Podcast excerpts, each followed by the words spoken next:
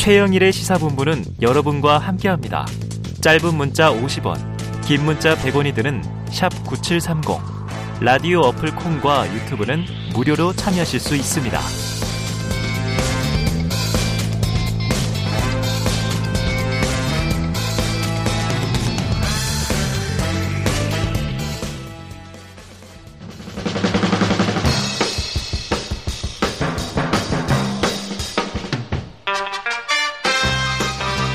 네, 매주 월요일 주말 사이 뉴스를 정리하고 주간 이슈를 미리미리 살펴보는 주간 이슈 Monday 시간입니다.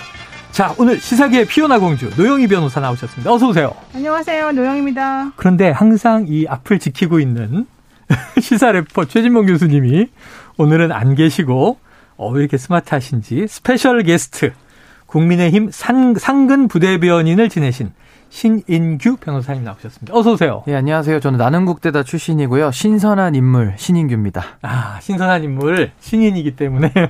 항상 신인이시네요. 네, 신인입니다. 네, 네, 좋아요. 자, 오늘 본격적으로 시작해 보죠. 가장 큰 이슈 계속 지금 오늘 다루고 있는데 한미 정상회담이잖아요. 지난 주말 거치면서 조금 전에 김준영 전 국립외교원장 인터뷰 있었는데 자, 두 분의 총평을 간단하게 들어보죠. 먼저 노 변호사님. 글쎄요, 뭐 주중에 아니, 주말에 있었던 거라 지금 뭐 특별하게 음. 눈에 띄게 우리나라에 뭐 잘했다 이런 건 사실 별로 제가 음. 잘 모르겠어요. 실수는 없었 음. 그렇게 큰 실수는 없었던 것 같고 어쨌든 뭐 두 나라 간의 우호를 다지자 이런 정도로 그냥 음. 이게 된 것 같고 계속 김건희 여사 머리 스타일 얘기를 하루 종일 신문에서 떠들고 있더라고요. 아. 그건 조금 부적절하지 않았나 이 생각이 들었습니다. 네네네. 오히려 이제 다른 기사가 너무 많이 네. 회자됐다. 반머리네, 올림머리네, 뭐. 아유. 알겠습니다. 자, 그럼 우리 신 변호사님. 예, 저는 일단 그 글로벌 포괄적 전략 관계라고 하는 그 새로운 이제 동맹의 수준을 좀 격상시켰다는 게 상당한 그 음. 성과라고 볼 수 있고요. 네. 사실 그 첫 만남 아니었겠습니까? 그러니까 네. 상견례라고 볼 수 있고 첫 술에 좀 배부를 수는 없지 않나 이렇게 생각을 하고 양 정상 간의 커다란 신뢰를 좀 확인하는 그런 아주 음. 매우 유의미한 시간이었다. 일단 이렇게 총평을 내리고 싶습니다. 네. 아, 좀 간단, 간단한데 관점이 전혀 다르세요. 알겠습니다. 근데 이제 핵심은 이런 거죠. 미국이 실리를 많이 챙겨간 것 같다. 뭐 이런 평가가 나와서 이게 안미 경중, 안보는 미국과 경제는 중국과 우리가 투트랙으로 하던 시대에서 안미 경미로 너무 경도되는 거 아니냐. 근데 대통령실은 안미 경세다. 안보는 미국과 하지만 경제는 세계랑 한다는 얘기다. 근데 중국 쪽에서 조금 이제 이 저 반론, 반발 이런 게 나오는 분위기여서 이런 측면에서 이 미국 쪽의 실리에 집중한 외교전이 아니었나 하는 반론은 혹시 신 변호사님 어떻게 보세요? 예, 뭐 그런 비판을 할 수는 있는데요. 음. 저는 사실 중국과 그 미국은 본질적으로 좀 다르다. 일단 네. 이렇게 평가를 합니다. 일단 미국 같은 경우는 대한민국과 사실은 동맹을 넘어서 이제 혈맹으로 이제 볼 수밖에 없고 음, 오랫동안 혈맹이라고 얘기해 왔죠. 예, 그리고 중국 같은 경우는 사실 경제적으로 굉장히 깊숙하게 연관된 경제 파트너입니다. 그러니까 이익 관계입니다. 그러니까 네. 사실 미국과의 관계는 어떻게 보면 동맹 수준을 넘는 혈맹의 단계라고 볼 수가 있는 것이고 음. 중국하고는 청구서로 누가 더 많이 가져갔냐 적게 가져 가져가냐 이런 관계로 좀 음. 규정을 지을 수 있거든요. 그래서 사실 중국에 대해서는 김정은 국무위원장도 별로 신뢰하지 못하겠다 뭐 이렇게까지 했던 어. 이제 평가가 있기 때문에 네. 중국이라는 나라를 그렇게 우리가 미국과 동등한 위치에서 동맹 수준으로 우리가 하는 건 좀 부적절하다. 전 이렇게 음. 일단 봅니다. 자, 그런데 이제 여당 여당 쪽 이준석 대표 상당히 이번 이제 한미 외교 성과에 좀 의미 부여를 하면서 바이든 대통령이 일본보다 먼저 한국에 와서 정상회담과 만찬을 한 거 이거 의미 있다. 그리고 또 이런 얘기도 했어요. 대통령 하나 바꿨는데 국격이 올라갔다. 어떻게 보셨습니까? 글쎄요. 전혀하고 저는 뭐 동의하지 않고 있습니다. 동의하지 않고 계시다고요? 네. 근데 사실 저는 그런 것 같아요. 아까 뭐 혈맹 뭐 이런 얘기 자꾸 하셨는데 영원한 혈맹이 어디 있고 영원한 적대 국가가 어디 있어요. 어. 국제 정사라고 하는 건 항상 변하고 내 나라의 위상과 내 나라의 힘이 얼마나 달라지느냐에 따라서 음. 항상 달라지잖아요. 음. 아니 한 어머니 한 아버지 배에서 나온 우리 정말 형제들도 돈 때문에 서로 싸우고 소송하고 정말 순식간에 돌반하는 게 요즘 세상인데 음. 혈맹이라고 하는 그 엄청난 그 예전의 그 단어를 가지고 아직까지도 그거에 좀 우리나라 국민들이니까 참 착한 것 같아요. 의리가 있고. 근데 어. 우리가 생각하는 것만큼 과연 그들도 그렇게 생각할까? 저는 아니라고 봐요. 그래서 아, 미국은 다르게 생각하니다 저는 미국도 마찬가지고 중국도 마찬가지고 중국도. 음. 다 똑같다고 봐요. 남의 나라는 국익이 우선이다. 그럼요. 우리나라는 네. 우리나라 실리를 챙겨야죠. 이번에 바이든 음. 대통령이 한국에 와서 한 건 뭡니까? 음. 결국에는 우리나라에 있는 대기업들, 뭐 삼성이니 뭐 현대차, 현대니 전부 다 본인 나라에 와서 자기네 나라에 와서 이렇게 돈 좀 투자해가지고 실직을 좀 해결해 달라 뭐 이런 거 아니었습니까? 선물을 많이 챙겼어요. 예, 네, 그러니까 그런데 사실 우리는 거기다 대고 아 우리는 당신들한테 이만큼 줬으니 당신도 우리들에게 이만큼 주세요라고 음. 말을 하지 못했죠. 음. 우리들이 받은 거는 정말 어음이나 뭐 그냥 공연불에 불과한 거였을 수도 있어요. 정확히 음. 정확하지 않지만. 그러니까 요점은 우리가 힘이 있으면은 우리가 정말 웃는 낯으로 그들에게 야 우리가 줄 테니까 같이 한번 잘해봅시다라고 하면서 실질적으로 받은 걸 받아올 수 있겠지만 음. 그게 아닌 상황에서는 항상 경계하고 조심할 수밖에 없는데 우리가 너무 순진하게 하면 안 되겠다. 저는 그 생각을 하고요. 음. 중국이라고 다르고 미국이라고 다를까요? 전 다 똑같다고 봐요. 외교는 실리주의 시대다. 음. 혹시 뭐 반론 있으십니까? 예, 뭐 당연히 맞는 말씀이세요. 네. 그러니까 세계 정세라는 것은 힘에 의해서 좌우가 되는 겁니다. 그러니까 음. 저도 문재인 정부의 대북 관계 내지는 여러 가지 세계 외교 전략을 봤을 때 균형자론을 외쳤습니다. 근데 음. 균형자론이라는 것은 어느 정도 그 국력이 받쳐졌을 때 따라오는 것이거든요. 그래서 이런 부분은 힘을 저도 원초, 원칙적으로 국제 정세가 음. 전제한다는 것을 인정을 하고요. 다만 왜 미국과 제가 중국을 좀 분리해서 보냐면은 음. 사실 어떻게 보면 보편적 인권이라는 가치 그리고 자유라는 가치 그리고 우리가 세계 질서를 유지하는 측면에 있어서는 이번에도 어찌됐든 우크라이나와 러시아가 전쟁을 하고 있습니다. 음. 그리고 뭐 중국과 대만이 갈등하고 있어요. 그러니까 이런 음. 상황 속에서 우리는 어느 정도 애매모호한 뭐 전략적 스탠스를 취할 수도 있지만은 세계 정세라는 것이 예, 언제까지 전략적 모호성으로만 음. 유지할 수는 없다고 저는 봅니다. 그래서 저는 이런 동맹의 원칙은 천명을 하되 말씀하신 대로 중국과의 트러블도 예상이 되지 않습니까? 음. 그러니까 중국 전문가들을 우리가 많이 좀 이번에 외교에 강화를 해서 중국의 그런 이익 공동체적인 형성된 관계들이 지장을 최소화할 수 있도록 음. 그런 쪽에 우리는 좀 더 포커스를 맞춰야 되지 않느냐. 저는 네. 일단 그렇게 보고 있습니다. 아, 그래요. 어쨌든 이제 뭐 친중 반중보다는 실리적으로 중국 예. 쪽도 다독일 필요는 있다. 전문가를 이거 필요한다. 하나만 좀 확인해야 될 것 같아요. 요즘에 우크라이나 사태가 사실은 가장 문제가 네. 되고 있습니다. 그런데 우크라이나 사태가 왜 이렇게까지 됐느냐? 해구산 음. 때문이죠, 사실은. 음. 어, 원래는 우크라이나는 세계 3위의 핵무장 국가였죠. 근데 94년도에 영토 보전을 어. 대가로 핵을 포기했어요. 다 해체했어요. 그때 핵, 핵 우산을 주장하면서 해체라고 한 사람들은 뭐라고 했냐면은 야 우리가 가지고서 너네를 보호해 줄 텐데 음. 뭐 너네까지 가지고 있을 필요가 뭐가 있니 걱정하지 마라고 했지만 음. 결과적으로는 싸우고 힘들게 고생하는 거는 그 나라거든요. 네네. 그러니까 저는 국제사회의 동맹이라고 하는 것이 과연 얼마나 공고할 것인지 그것도 음. 전부 다 스탠스가 다 애매할 수밖에 없는 음. 구조라서 이번에 뭐 바이든 대통령하고 뭐 우리 우리 정상회담 선언문에 핵에는 핵으로 대응한다 이러면 써 있지만 네. 그런 것 자체가 사실 그렇게 썩 중요한 것 같지는 않아요. 그래서 네. 하고 싶은 말은 일단 우리나라의 그런 그 아주 정말 가치관이나 이런 힘 같은 걸 정확하게 좀, 좀 키우고 어. 그다음에 다른 나라에 너무 의지 의지하거나 그런 것에 너무 이렇게 네.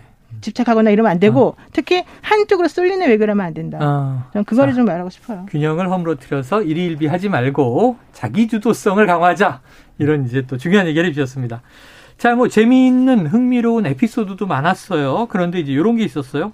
한미 정상회담 후 공동 기자회견이 열렸는데 외신의 돌발 질문이 화제가 됐습니다. 남성 편중 내각에 대한 거였는데 워싱턴 포스트 기자 질문이 영어로 나올 거예요. 자, 한국 정부 내각에 남자가 많다. 여성의 대표성을 증진시키기 위해서 어떤 일을 계획하고 있느냐 하는 질문과 윤석열 대통령의 답변입니다. 듣고 오시죠. Like South Korea play in improving the representation and advancement of women? And what will you and your administration do to improve the state of gender equality in this country? 그 여성의 공정한 기회가 더 적극적으로 보장되기 시작한 지가 오래되지 않았기 때문에 그래서 이러한 기회를 더 적극적으로 보장할 생각입니다. 네. 네. 근데 질문은 한 가지만 해 주십시오. 예. 네, 자 워싱턴 포스트 우리나라 지난 대선 당시부터 이 젠더 갈라치기 논란 여기에 대해서 꾸준히 비판을 해온 이 대표적인 언론사기 때문에 이게 돌발 질문이라고 우리는 얘기를 드렸지만 사실은 이제 관심 분야였을 수 있어요. 근데 외신이 어쨌든 남성 편중 내각 국내에서도 뭐 우리가 서육남이다 또는 뭐 경육남이다 이런 얘기를 붙였는데 외신이 꼬집은 이 내각 논란 어떻게 보십니까? 예, 뭐 일단은 사실 저도 질문에는 뭐 성역이 없다라고 믿기 때문에 뭐 사실은 한미 정상회담 자리에 맞는 질문은 아니죠. 사실 음. 그렇지만은 전 질문하는 거는 답할 의무가 있다고 네네네. 저는 봅니다. 그래서 그런 전제를 말씀드리고요. 사실 뭐 질문 자체가 이제 여성의 대표성을 어떻게 증진시킬 것이냐라는 질문인데 이 질문은 여성을 소수와 약자로 전제를 하고 있어요. 그러니까 그 음. 대표성을 더 늘려야 되지 않냐 이런 취지거든요. 네네. 그러니까 뭐 나름대로 구조적 모순, 뭐 구조적 성차별 이런 걸 전제한 질문이에요. 근데 네. 사실 저 같으면은 그 전제 자체가 틀렸다라고 반박을 했을 것 같은데 아. 이제 그 상황에서는 조금 이렇게 좀 애매모호한 답변을 하시면서 이제 돌발 질문이다 보니까 네 돌발 답변이 나온 거죠. 그래서 좀 클리어하지 않았던 면은 있는데 저는 정말로 그 우리 헌법에 여성을 사실 약자 개념으로 규정을 해놓은 건 사실입니다. 그거는 왜냐하면 헌법이 1987년도에 제정이 됐, 개정이 됐잖아요. 그래서 1987년도의 상황과 지금 2022년도의 상황은 지금 너무 많이 다른데 음. 이 부분이 아직도 조금은 규범이 현실을 따라오지 못하고 있다. 저는 일단 이렇게 평가를 하고요. 네. 이 할당제에 대해서도 사실 그 여성 할당제가 모든 게 선은 아니지 않습니까? 그것이 가지고 있는 또 비효율성이라든지 역차별의 문제, 또 여러 음. 가지 여성이라는 그 집단이 열심히 일을 해서 능력주의로 올라갔음에도 불구하고 오히려 할당제 혜택을 본 거 아니냐라는 또 오해를 나올 수 있는 여러 문제들이 있거든요. 그래서 이런 부분에 대해서는 조금 더 세밀하게 우리 사회가 좀더 음. 논의를 더 성숙시켜 나가야 되지 않느냐. 저는 이렇게 네. 봅니다. 작은 두 변호사님 이게 이제 할당제든 능력주의든 지금 문제는 윤석열 정부 내각에 여성이 너무 없다는 게 문제예요. 그럼 다 남성만 능력이 있거나 할당제가 없는 게 맞느냐. 그래서 윤 대통령의 답변을 두고 대선 과정에는 구조적 성차별을 인정하지 않았는데 지금 이 이야기는 구조적 성차별을 인정한 것처럼 이제 해석될 수 있거든요. 노 변호사님 어떻게 들으셨어요? 어, 일단 신 변호사님한테 하나 여쭤볼게요. 음. 좀 전에 말씀하시면서 대답하시면서 규범이 현실을 따라오지 못한다고 말씀하셨거든요. 그건 음. 무슨 말입니까? 그러니까 이제 헌법에서는 여성과 장애인, 노인 이분들을 음. 이제 소, 소수자, 약자로 규정을 해서 뭐 복지에 힘써야 된다라는 그런 규정들도 있어요. 우리 헌법에서는 아직도 그렇게 규정을 하고 있는데 그러면 말이 바뀌어야죠. 현실이 네. 규범을 못 따라간다 그래야죠. 아니 그러니까 이제 규범이 그러니까 어떻게 보면 현실과 너무 동떨어져 있다. 뭐 괴리를 지적을 한 아, 것이고요. 현실과 규범이 예, 제가 말을 거꾸로 했는지는 네, 말을 모르겠지만 거꾸로 했죠. 현실이 규범을 예. 못 따라간다는 말을 이해. 그러니까 괴리가 됐다라는 취지였습니다. 예. 근데 어쨌든 예. 이제 그건 그렇고요. 대통령이 지금 대답한 게 이거잖아요. 자, 이, 이 외신 기자의 질문에 대해서 지금 공직사회에서 예를 들어서 내각의 장관이라고 하면 그 직전의 위치까지 여성이 많이 올라오질 못했다. 자, 이 말이 무슨 말인지가 마, 매우 중요합니다. 음. 대선 후보 당시에 대통령은 여성은 우리나라에는 구조적 성차별이 없다라는 음. 식으로 말씀을 했어요. 그 얘기는 여성이 그럼에도 불구하고 지금 남성들보다 사회적 지위가 낮거나 좀 더 뭐 성공하지 못하는 혹은 뭐 어떤 소셜 포지션 낮은 곳에서 일하는 이유는 개인적인 마치 책임인 음. 것처럼 들리게 말을 했단 말이에요. 그래서 상당히 논란이 좀 됐었었죠. 근데 이번에는 그 외신 기자의 기습 질문에 대해서 구조적인 차별이 있기 때문에 현재 이런 문제가 발생했다는 식으로 대답을 했어요. 음. 그럼 대통령은 도대체 대한민국에서 여성이 가지고 있는 위치나 여성이 가지고 있는 이 상황에 대해서 어떠한 생각을 가지고 있는지가 헷갈려요. A라고 하는 건지 B라고 하는 건지. 왜냐하면 A하고 B하고는 개념이 좀 배타적인 개념이 좀 있기 때문에. 물론 어떤 사람들은 A도 있을 수 있고 B도 있을 수 있는 거 아니냐라고 말하겠지만 대통령이라고 한다면 그렇게 애매하게 대답하면 안 되거든요. 그래서 저는 그 부분이 조금 이상했었었고요. 두 번째로는 대통령이 실제 말하는 것하고 행동이 너무 달라요. 뭐 좀 전에 대통령은 뭐라고 그랬어요?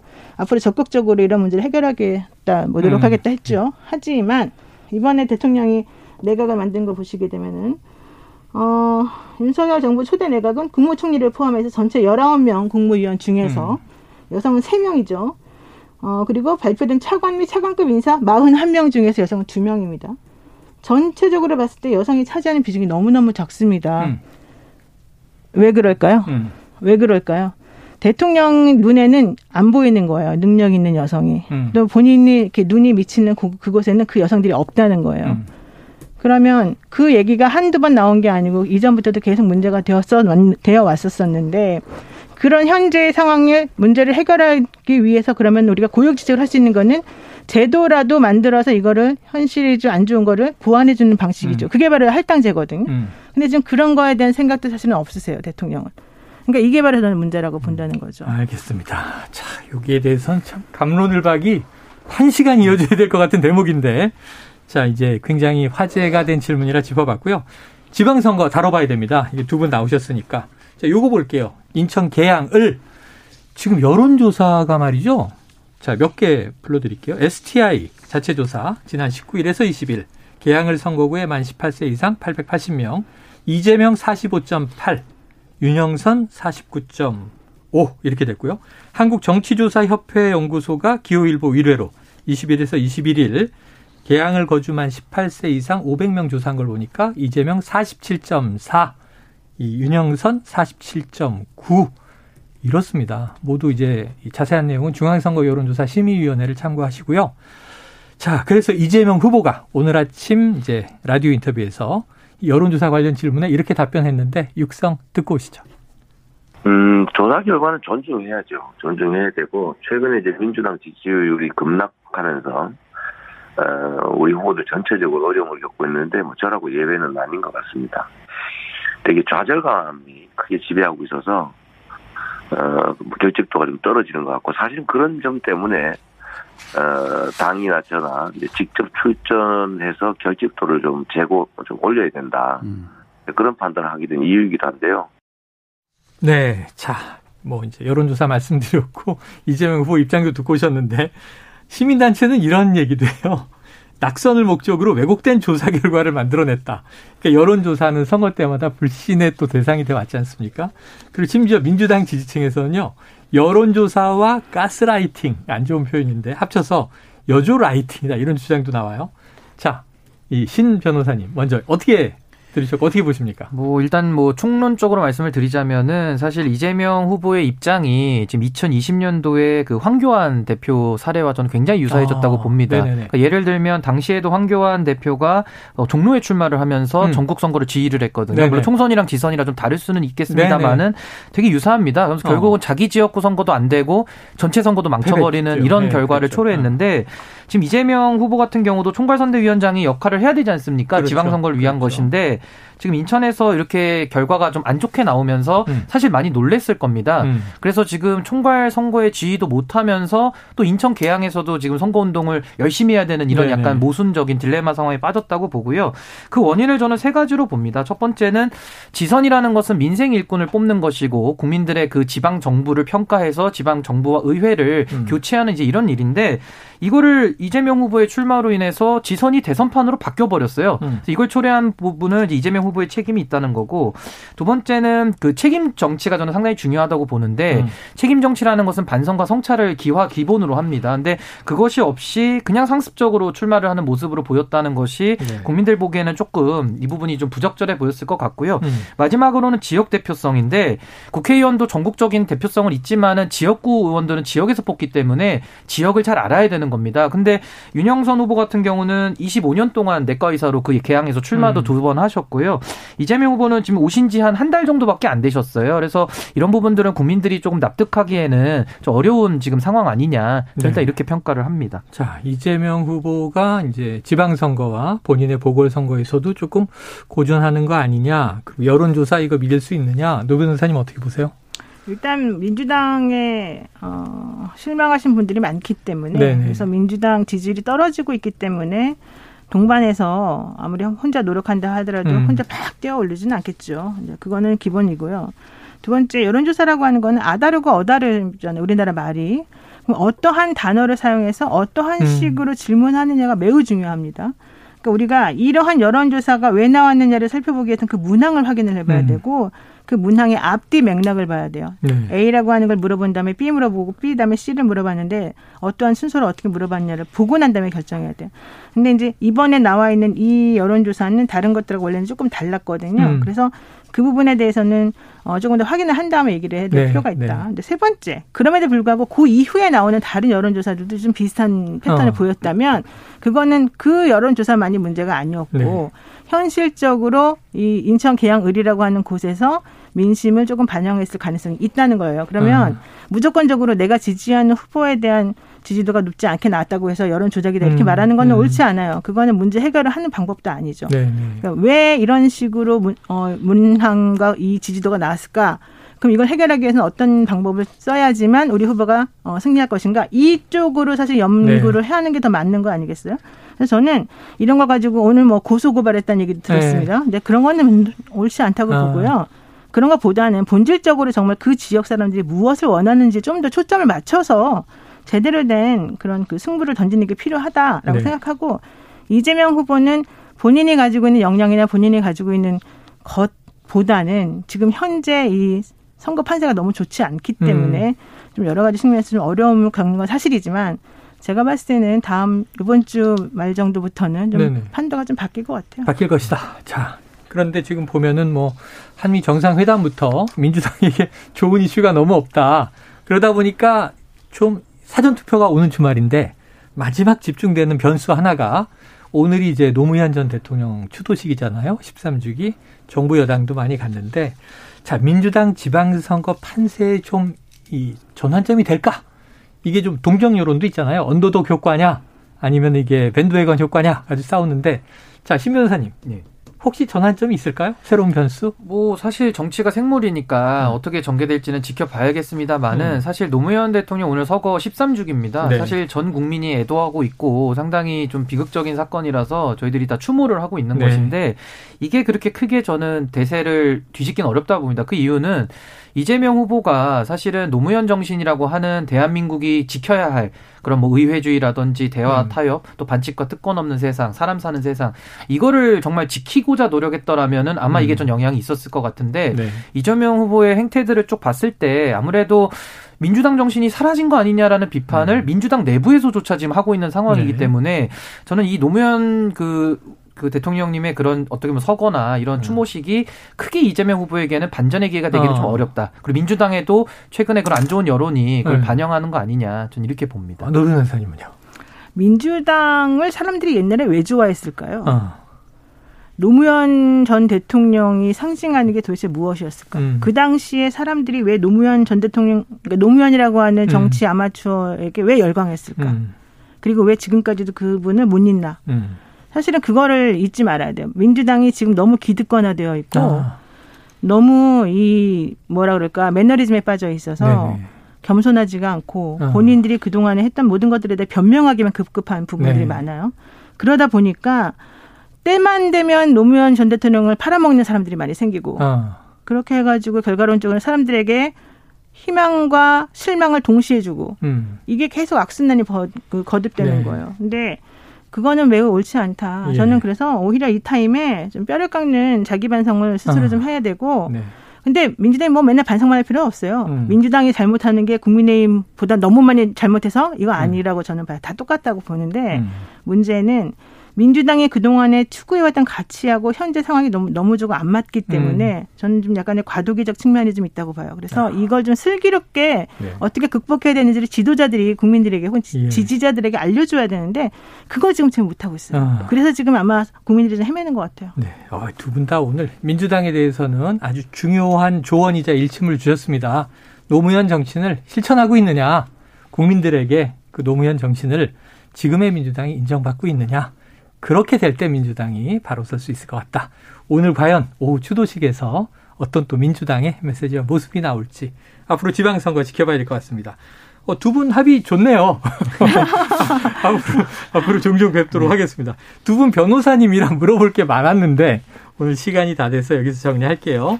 주간 이슈 먼데이 노영희 변호사, 신인규 변호사 함께했습니다. 고맙습니다. 고맙습니다. 감사합니다.